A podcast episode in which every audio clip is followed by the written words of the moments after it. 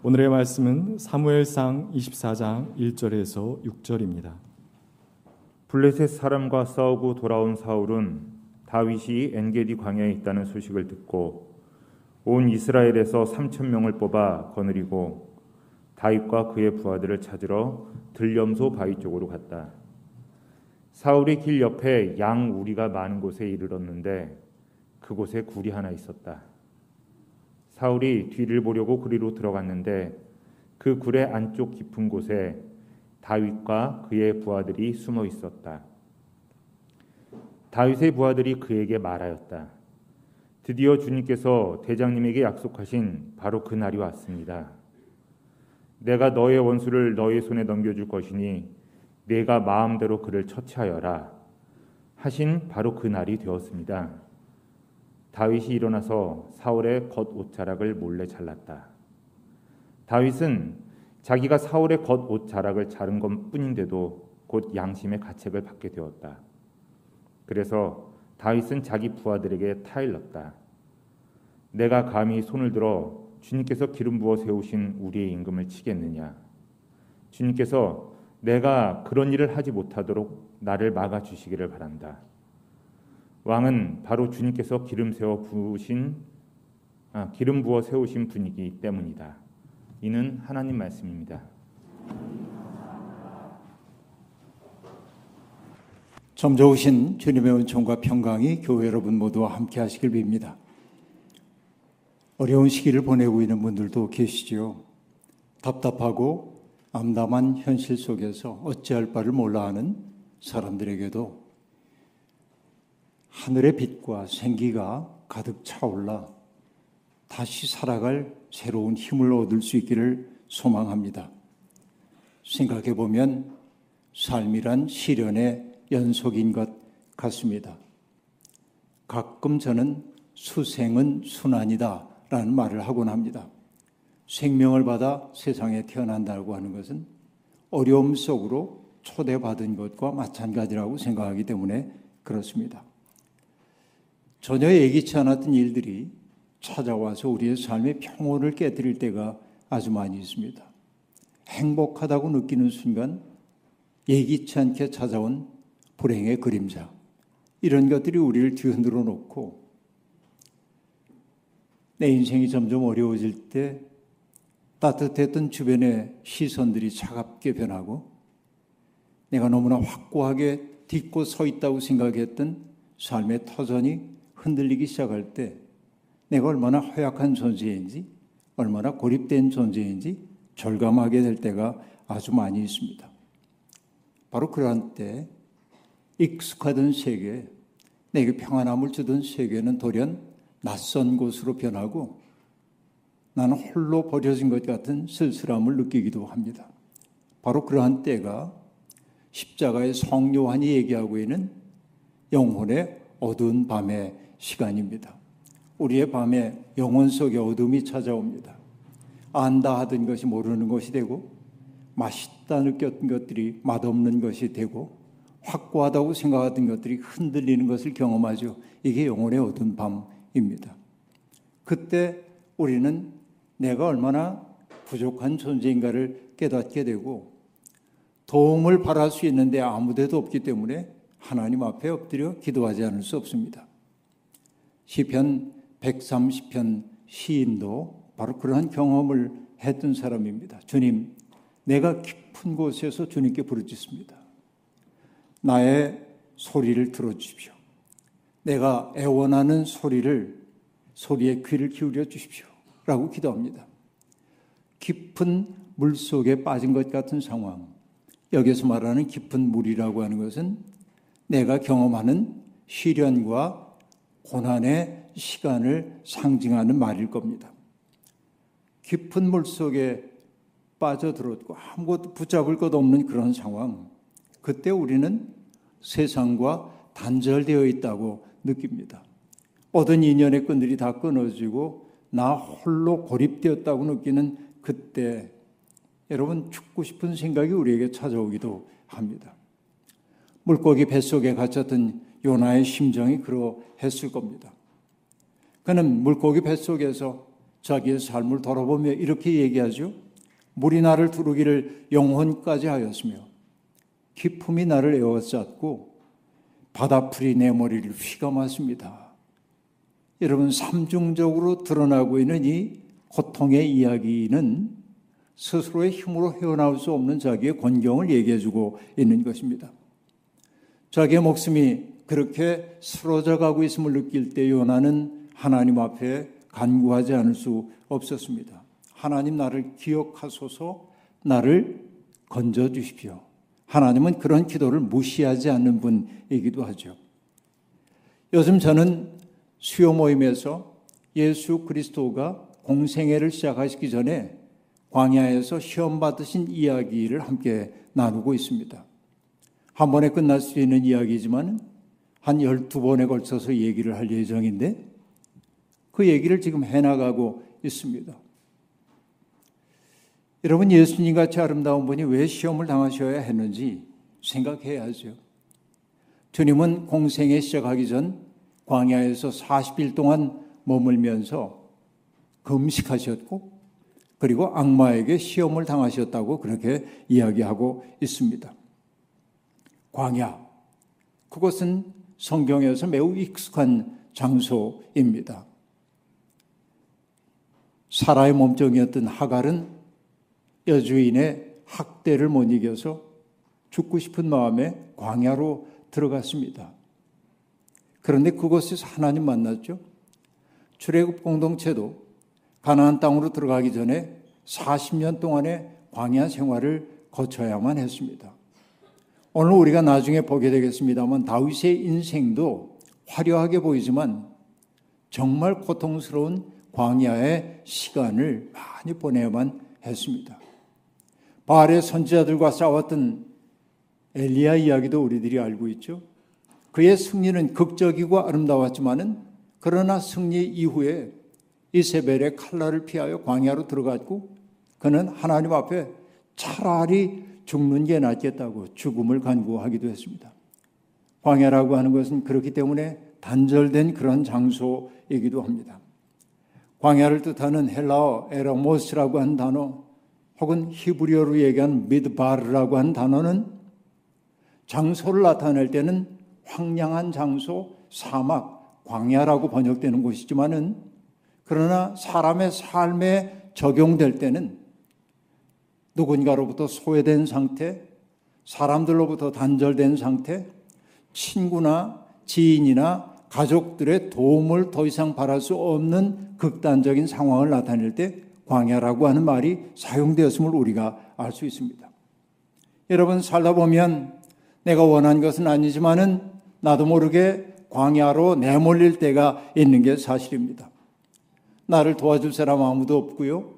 나 홀로 그 고통을 마주 서야 할 때 그동안 나 자신과 대면하기 싫어가지고 늘 도피의 장소로 사용했던 것들 라디오라든지 텔레비전이라든지 인터넷이라든지 이런 것들이 다 내게 아무런 도움도 되지 않을 때 정막감을 달래줄 위안거리도 없는 그곳 거기에 내몰린 그 순간 사람들은 비로소 자기가 얼마나 취약한 존재인지를 깨닫게 됩니다.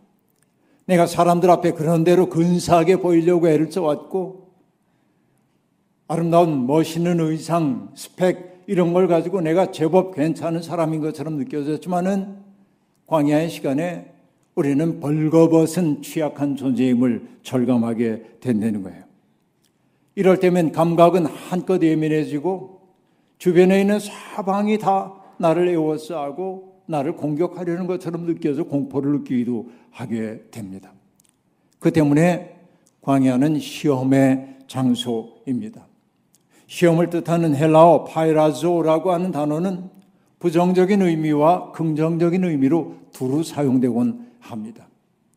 이스라엘 백성들은 하나님의 그 놀라운 구원을 경험했음에도 불구하고 생의 위기가 닥쳐올 때마다 하나님에 대한 신뢰를 저버리고 하나님의 능력을 의심했고 하나님을 시험했습니다. 이건 부정적인 의미의 시험이죠. 그러나 하나님도 이스라엘 백성들을 시험하셨습니다. 그들이 계명을 지키는지, 그들이 하나님을 신뢰하는지, 그들이 하나님을 사랑하는지 보기 위해서 그들을 시험하기도 했습니다. 그때의 시험이라고 하는 것은 곤경에 빠뜨리기 위한 것이 아니라 그들 속에 숨겨져 있던 믿음이 발현되도록 하기 위한 긍정적인 것이라고도 얘기할 수 있겠습니다. 바울 사도는 성도들에게 이렇게 권고했죠. 여러분은 자기가 믿음 가운데 있는지를 스스로 시험해 보고 스스로 검증해 보십시오. 내가 믿음 가운데 있는 사람인지 아닌지를 시험해 보라는 것입니다. 어떻게 해야 내가 믿음 가운데 있는지를 알 수 있을까요? 바울은 이렇게 얘기합니다. 여러분은 예수 그리스도께서 여러분 안에 계시다는 것을 알지 못합니까? 모른다면 여러분은 실격자입니다. 그렇게 말합니다. 이게 고린도 후서 13장 5절의 이야기입니다. 결국 내가 믿음 안에 있는지를 안다고 하는 것은 뭐냐면 내 속에 그리스도께서 계시다는 것을 알고 사는 거예요. 그걸 모르고 산다면 우리는 실격자라고 그렇게 얘기하고 있습니다. 광야는 그처럼 우리의 인생을 시험합니다. 동시에 광야는 우리를 단련시키는 장소이기도 합니다. 광야에 사는 순간 삶이 단순해질 수밖에 없습니다. 이제는 정말 복잡하게 생각하며 살았지만은 광야에 사는 순간 우리 인생의 비본래적인 것들은 하나둘 덜어내지 않으면 살 수가 없습니다. 광야는 내 삶을 내가 통제하기 어려운 그런 장소 혹은 경험이라고 말할 수 있겠습니다. 프랑스의 자연주의자인 테오도르 모노라고 하는 분은 누구보다 사막을 사랑했던 사람이고 문명의 때가 자기에게 묻었다고 느낄 때마다 사막으로 들어가곤 했던 사람입니다. 그는 사막을 학교에 빗대 설명합니다. 이 공간은 이때 이 공간은 사막을 뜻합니다. 이 공간은 파우스트적 인간을 받아들이지 않는다라고 말합니다. 사막은 잡다한 생각을 버리고 강인하도록 가르치는 학교이다라고 말합니다. 파우스트적 인간이란 어떤 사람일까요? 생각이 많고 회의적이고 머뭇거리는 사람들을 일컬을 겁니다. 지식인들이 머뭇거리는 경우가 아주 많이 있습니다. 근데 여러분, 사람들 속에서 우리가 함께 살기 위해서는 너무 당당하고 확신에 찬 태도보다는 주저하고 머뭇거리는 태도가 평화를 만들 때가 제법 많이 있습니다. 우린 그런 태도를 익혀야 합니다. 그러나 광야에 서는 순간 우리는 때때로 아주 과감하게 행동해야 할 때가 있습니다.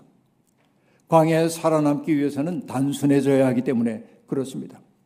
그 때문에 사막은 단순화된 우리의 마음을 수직의 중심으로 인도해 주기도 합니다. 그래서 여러분 사막이라고 하는 것, 광야라고 하는 것, 그것에 서보면 생각할 것은 하나님밖에 없다고 하는 그 얘기가 실감이 나는 곳입니다. 그런 의미에서 광야는 단련의 장소입니다. 광야의 시간은 그렇게 하나님과 깊이 만날 수 있는 기회가 되기도 합니다. 누구의 조력도 받을 수 없기에 나 홀로 하나님 앞에 서야 합니다. 그때의 두려운 마음, 그때 삶은 내게 전혀 다른 얼굴로 다가오기 시작합니다.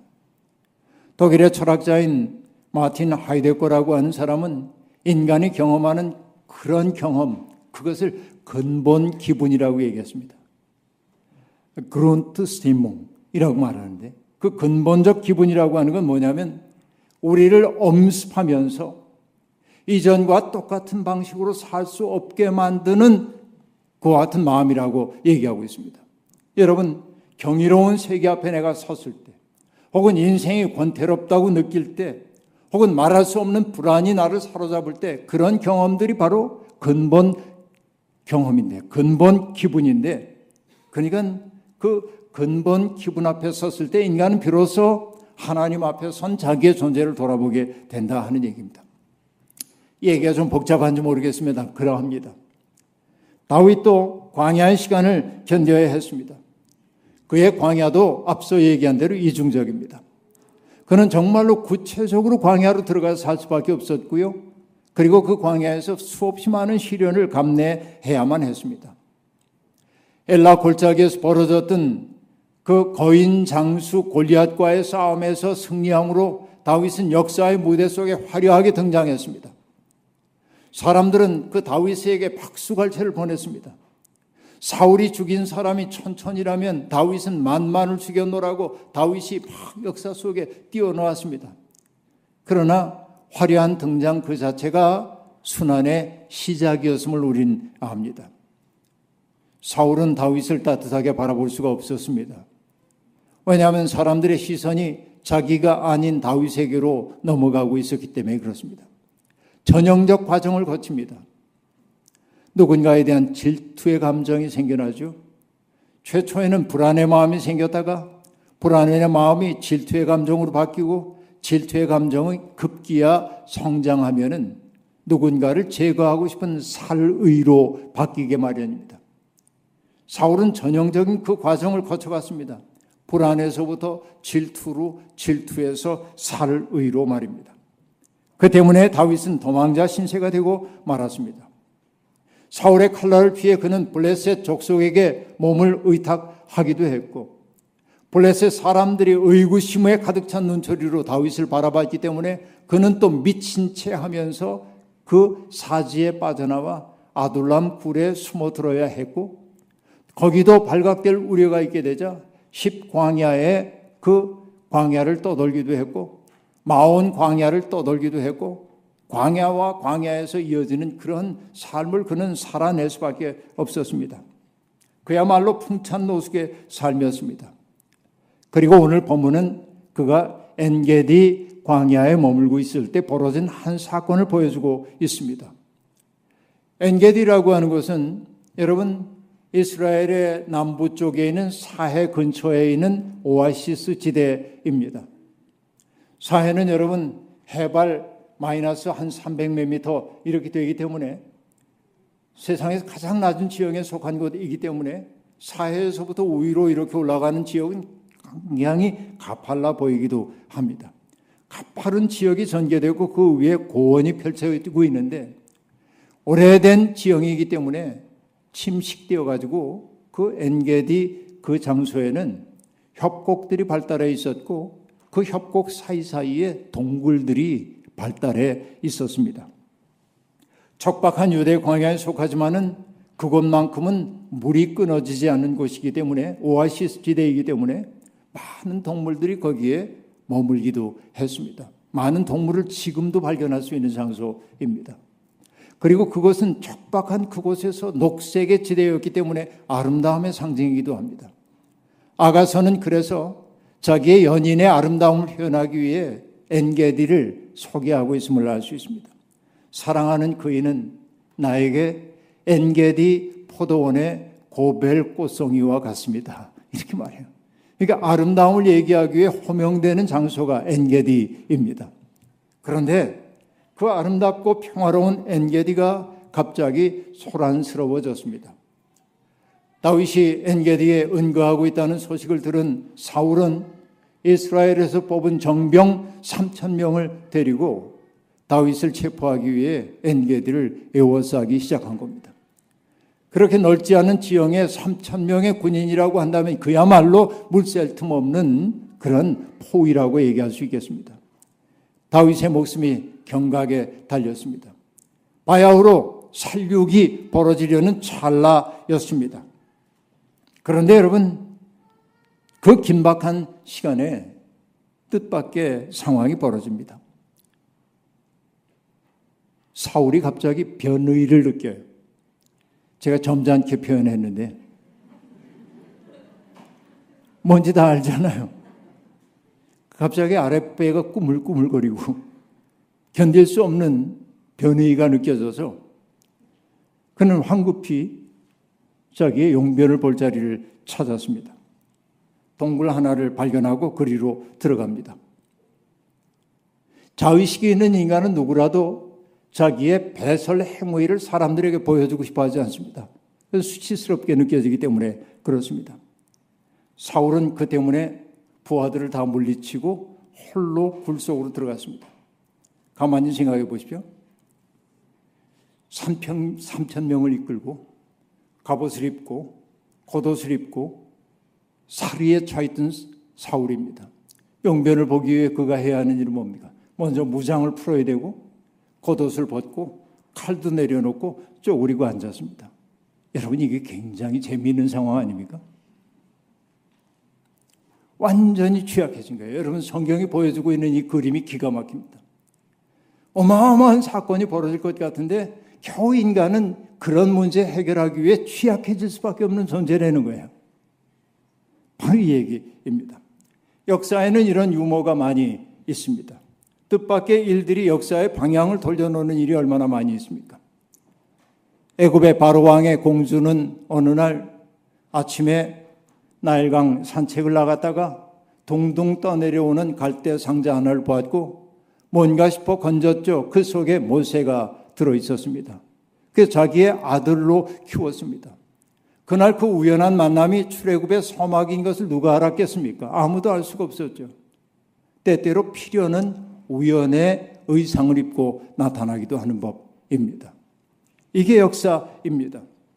다마스로, 다마스커스로 기독교인들을 박해하기 위해 갔던 청년 사울은 그날 빛 가운데 자기에게 나타나신 주님을 만나리라고 예측을 못했겠죠. 그러나 그날의 만남이 그의 삶을 단절적으로 만들어 놨어요. 전혀 다른 삶으로 바꿔놨습니다. 박해하는 자에서 박해받는 사람으로의 변화가 그날 일어났습니다. 우연처럼 보이지만 그러했다 하는 얘기입니다. 1505년에 여러분 마틴 루터라고 하는 젊은이는 만스펠트에서 자기가 다니던 학교 에르푸르트에 있는 대학 요즘으로 얘기한 법과 대학에 가기 위해 길을 떠나고 있었습니다. 그러다가 그가 슈토테른하임이란 그곳에 이르렀을 때 갑자기 천둥이 치고 번개가 내리면서 비가 쏟아지기 시작했습니다. 깜짝 놀란 그는 말에서 내려와가지고 공포에 질려가지고 땅바닥에 엎드립니다. 그리고 그는 기도했습니다. 광부들의 수호성인인 안나에게 나를 살려주신다고 한다면 수도사가 되겠습니다. 그는 살아났기 때문에 법학을 포기하고 신학을 공부하고 수도사가 되었어요. 여러분 그 우연한 우연처럼 보이는 사건이 세계의 역사를 바꿔놓았음을 볼 수 있습니다. 여러분 이, 이 오늘 우리가 읽었던 이 본문이 정말 재미있는 것은 그렇게 보니까 재미있어요.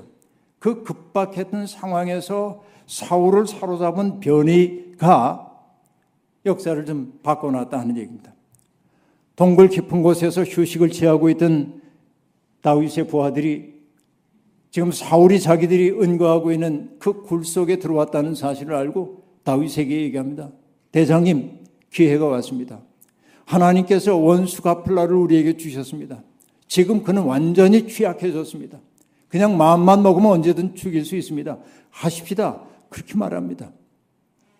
그때 다윗은 하나님이 기름 부어 세우신 사람을 죽일 수가 없다고 말하면서 은밀하게 가서 사울이 벗어놓은 그 겉옷자락의 일부를 잘라냅니다.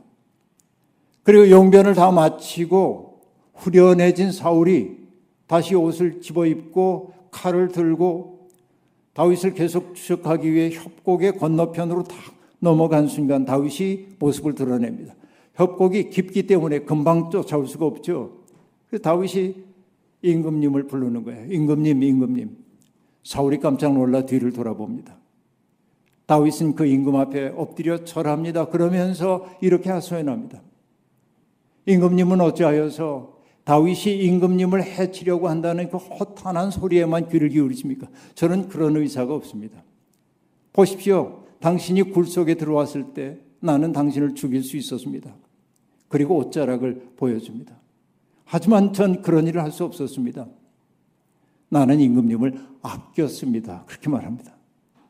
그러자 사울은 비로소 부끄러움을 느끼고 다윗에게 뭐라고 얘기하냐면 내가 나보다 의로운 사람이구나 이렇게 말합니다. 다윗이 위기 속에서도 사울을 해치지 않을 까닭은 뭘까요? 그가 주님의 부름 기름 부음을 받은 사람임을 알았기 때문에 그렇습니다. 비록 지금은 흠이 많고 권력욕 때문에 총기가 흐려지고 어리석어졌지만은 그는 한때 하나님의 영에 사로잡혀서 하나님의 분노로 채워져 가지고 이스라엘 사람들을 구원하기 위해 전투의 현장에 나섰고 사람들을 다스리기 위해 애를 썼던 사람입니다. 그가 이렇게 변화되었습니다. 안타깝죠. 그러나 다윗은 사울의 현재 모습 때문에 그의 과거까지 송두리째 부정하지는 않습니다. 정치꾼들이 득실거리는 도시에만 있었다고 한다면 다윗도 그 정치꾼들 틈바구니에서 그 정치적 상황만을 바라봤을 겁니다. 하지만 어쩔 수 없어 들어간 그 광야에서 그는 새로운 세계를 보게 되었던 거예요.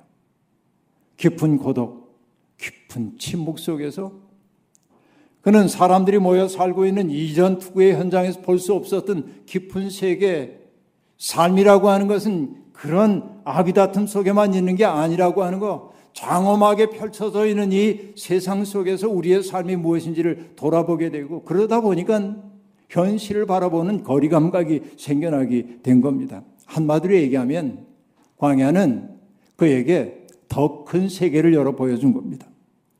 더 큰 세계 속에서 그는 자기의 연약함을 깨닫게 되었습니다. 하나님의 은혜 아니고는 살 수 없는 자기의 연약함을 알게 되었던 거예요. 그 때문에 그는 시편 57편 같은 데서 그렇게 기도하잖아요. 한, 참으로 하나님 나를 불쌍히 여겨 주십시오. 나를 불쌍히 여겨 주십시오. 내 영혼이 주님께로 피합니다. 이 재난이 지나가기까지 내가 주님의 날개 그늘 아래로 피합니다. 라고 기도합니다. 주님의 날개 그늘 아래로 피할 수밖에 없는 처지기에 그의 기도는 절박합니다. 언제 닥쳐올지 모르는 재난, 그 두려움이 그를 겸허하게 만들었습니다. 그러나 여러분 우리는 압니다. 그 연약함이 때때로 복이 우리 속에 유입되는 통로이기도 하다는 것 말이죠. 여러분, 내가 원하는 바가 다 이루어지면 행복할 것 같죠? 자기가 원하는 바가 언제나 이루어지는 사람, 내가 바라기만 하면 다 이루어져. 그 사람 복 받은 사람 아니에요. 왜냐하면 그 때문에 교만해지는 경우가 아주 많이 있습니다. 때때로 실패의 경험, 연약함이라고 하는 것, 그것이 우리에게 복이 될 때가 있어요. 어떤 복? 자기로부터 해방되기 때문에 그렇습니다. 나로부터 해방되는 것처럼 큰 복이 어디에 있겠어요? 여러분, 연해주와 그 만주에서 야생의 시베리아 호랑이를 오랫동안 추적하며 그 호랑이의 삶의 모습을 카메라에 담았던 다큐멘터리스트 박수용 감독이라는 분이 있습니다. 저는 그분이 썼던 과거에 썼던 시베리아의 위대한 혼이라는 책을 너무나 재밌게 읽은 적이 있는데 그 감독을 만난 적도 물론 있습니다만은 그런데 그분이 최근에 또 하나의 책을 썼습니다. 시베리아 호랑이에 관한 책을 썼는데 이분은 정말 잘 나가는 다큐멘터리 PD임에도 불구하고 야생 호랑이를 관찰하다가 그냥 찍기만 하면 안 되고 야생 호랑이를 보호해야겠다고 생각하고 자기 직업 그만두고 시베리아 호랑이를 보호하기 위한 협회를 러시아 사람들과 함께 만들고 자기의 전력 투구를 해서 호랑이를 위해 살고 있습니다. 그런데 그가 스스로 꼬리라고 하는 이름을 붙인 대장 호랑이의 뒤를 따라가면서 그의 최후까지를 기록한 책이 바로 꼬리라고 하는 책인데 그 꼬리를 찾아가다가 어느 날 자기가 느낀 세계를 이렇게 얘기하고 있습니다. 오늘도 숲은 무르익은 신비로 가득하다. 여울에 밀려나 쌓인 모래 도부이 앙증맞은 발자국 하나에도 가슴이 설레고 지저귀는 새소리 하나에도 무슨 의미일까 호기심이 자란다. 새소리 하나도 무심히 들을 수가 없고 모래톱에 찍힌 발자국 하나도 무심하게 볼 수가 없어요. 너무나 신비한 세계예요. 그리고 이렇게 얘기합니다. 다 이해할 수도 감히 바라볼 수도 없는 광활한 미지의 세계가 없었다면 나는 먼지 같은 존재의 미소함을 느끼지 못했을 것이다. 내가 이 광대한 세계에 서는 체험이 없었다고 한다면 더 잘 나가는 PD가 되고 조금 더 연봉 많이 받는 그 삶의 이전 투구하며 내가 살 수밖에 없었을 텐데 이제는 그 먼지 같은 존재의 미소함을 절실하게 깨닫게 됐다는 거예요. 그러면서 그는 이렇게 얘기합니다. 그랬다면 죽음이 채 오기도 전에 유한한 틀에 갇혀 고사했을 것이다. 나는 걸음마를 배우는 아기처럼 광활한 미지를 걷고 머리가 아닌 몸으로 느낀다. 그러다 문득 그 미지의 세계와 하나됨을 느낀다. 지금 이 순간이 그렇다. 라고 말합니다. 여러분, 다 이해할 수도 없고 감히 바라볼 수도 없지만은 그 광활한 미지의 세계가 없었다면 나는 먼지 같은 존재의 미소함을 느끼지 못했을 것이다. 여러분, 이 문장이 주는 울림이 적지 않습니다. 그는 자기의 자금을 알았기 때문에 유한의 틀에서 벗어날 수 있었고 세상에 가득 차 있는 신비에 눈을 뜬 사람이 될 수 있었습니다. 다윗 역시 마찬가지입니다. 삶의 위기가 없고 그가 하는 일이 자기의 뜻대로 착착착착 진행됐다고 한다면 그는 노래하는 시인이 될 수 없었을 겁니다.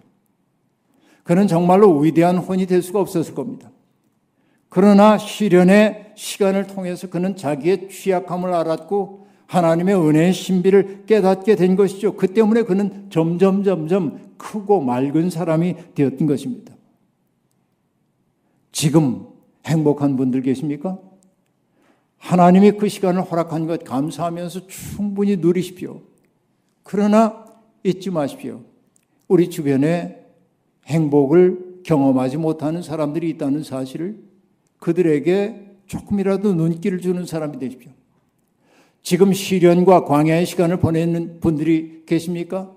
극복할 수 있길 바랍니다. 그러나 광야의 시간과 시련의 시간은 우리의 인생을 단련하기 위한 기회가 될 수도 있음을 잊지 말기를 바라고 그 어려움을 마이너스로만 경험하는 사람들이 아니라 어려움을 통해 더 웅숭 깊은 영혼을 만들어낸 기회로 삼을 수 있기를 바랍니다. 여러분, 광야의 선거처럼 두렵고 막막한 시간이야말로 하나님과 더 깊이 접속할 수 있는 기회이기 때문에 그렇습니다. 내가 원하지 않지만은 나의 삶을 엄습하는 광야의 시간, 우리 가운데 지금 그런 시간을 보내고 있는 이 있다면 그 광야를 학교로 삼아 우리를 단련시키고 우리를 단순하게 만들고 하나님의 마음에 접속하도록 하기 위한 하나님의 초대로 받아들이는 영적인 성숙함이 우리에게 있기를 바랍니다. 주님의 은혜의 몸을 맡긴 채 살다 보면 우리 속에 자유가 유입될 것입니다. 우리는 고통 없는 사람이 아니라 고통을 타고 더 큰 세계를 바라보는 영적인 존재임을 잊지 말기를 바랍니다. 고통 없기를 바라지만 피치 못하게 다가오는 고통과 시련의 시간이 있다고 한다면 그 시간을 통해 하나님의 마음을 더 깊이 이해하는 기회로 삼을 수 있기를 주의 이름으로 축원합니다. 주신 말씀 기억하며 거듭의 기도 드리겠습니다.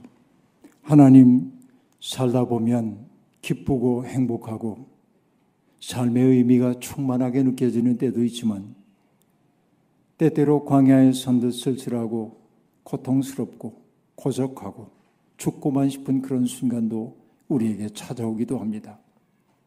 이것이 어쩔 수 없는 인간의 모습입니다. 그러나 하나님은 그 광야의 시간을 보내고 있는 이들을 찾아오시고 그들 영혼 속에 있는 가장 아름다운 것들이 드러나도록 만들어 주십니다. 광야의 시간을 은총의 시간으로 바꾸어 주시는 주님의 은혜가 있기에 우리는 어려움 속에서도 낙심하지 않습니다. 주님이여 깊은 물 속에서 부르짖는 우리의 기도 들으시고 우리를 하나님의 현존 가운데로 이끌어 주셔서 고통을 통하여 마음의 너비가 마음의 깊이가 더욱더 깊어지는 아름다운 사람들이 되게 도와주옵소서. 예수님의 이름으로 기도하옵나이다. 아멘.